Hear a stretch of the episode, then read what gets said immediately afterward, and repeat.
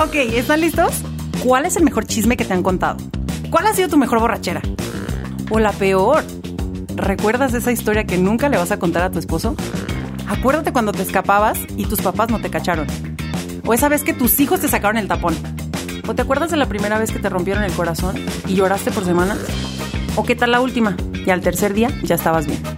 Todas esas historias te construyeron, nos construyeron y lo siguen haciendo. Estamos hechos de nuestros logros, nuestros fracasos, nuestras aventuras y travesuras. Y cada una de estas historias nos ayudaron a resolver las siguientes. Hoy vas a escuchar una de esas historias. Y quién sabe, un día tú y tu historia pueden estar aquí. En Cuéntame cómo. Sí, sí, sí. Ya sé que en la pandemia todo el mundo se puso a hacer podcast, a hacer coach, a poner negocios por internet, que todo el mundo se volvía loco porque no podía ir a las fiestas con sus amigos, estaba encerrado en su casa y que bueno, mucha gente usó ese tiempo para darse cuenta o encontrar en qué son buenos. Pues yo no hice nada de eso. A mí casi casi me obligaron a hacerlo. Pero le agradezco a las personas que me ayudaron a dar este paso. Porque me di cuenta que si hay algo en lo que soy buena, es para platicar. Así que así de rápido les voy a contar cómo llegamos aquí. Ahí les va. Tenía algunas semanas un poco reflexiva, preguntándome todos los días, ¿y yo para qué soy buena? No que estuviera pensando que no fuera buena para un montón de cosas, pero trataba de buscar más bien qué me apasionaba. Entonces, perdiendo el tiempo en Instagram, me puse a revisar y me salió un anuncio de cómo emprender. Al estarlo revisando, una de las imágenes decía, enumera tus talentos. Y yo dije, ¿cómo que enumera tus talentos? Pues me puse a revisar y dije, a ver, soy buena, soy buena, soy buena. Pues soy bien buena para platicar.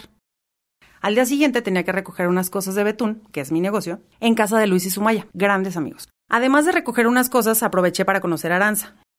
Aranza tenía dos meses de nacida, pero por la pandemia, pues claramente no había podido y no era sensato ir a visitarla.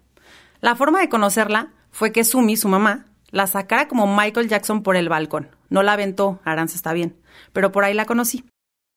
Entonces, como tenía tantas semanas sin ver a Sumi, desde mi coche hasta el segundo piso de su casa, empecé a contarle una historia que me había pasado. Estábamos entradísimas y torcidas de risa cuando me interrumpe Luis y me dice, ay Betty, por favor, ya con tanta historia mejor ponte a escribir un libro. A lo que Sumi lo interrumpe y le dice, no, no, no, no, no, ¿cuál libro ni qué nada? Haz un podcast. Me dijo, si haces un podcast, yo te voy a escuchar todos los días. Y a partir de ese momento, la idea empezó a, a revolotear en mi cabeza por días y días y días, hasta que un día me animé a decirle a alguien, quiero hacer un podcast. Cuando decidí hacer el podcast, empecé a llamarle a varias personas que sabía que me podían ayudar con su experiencia.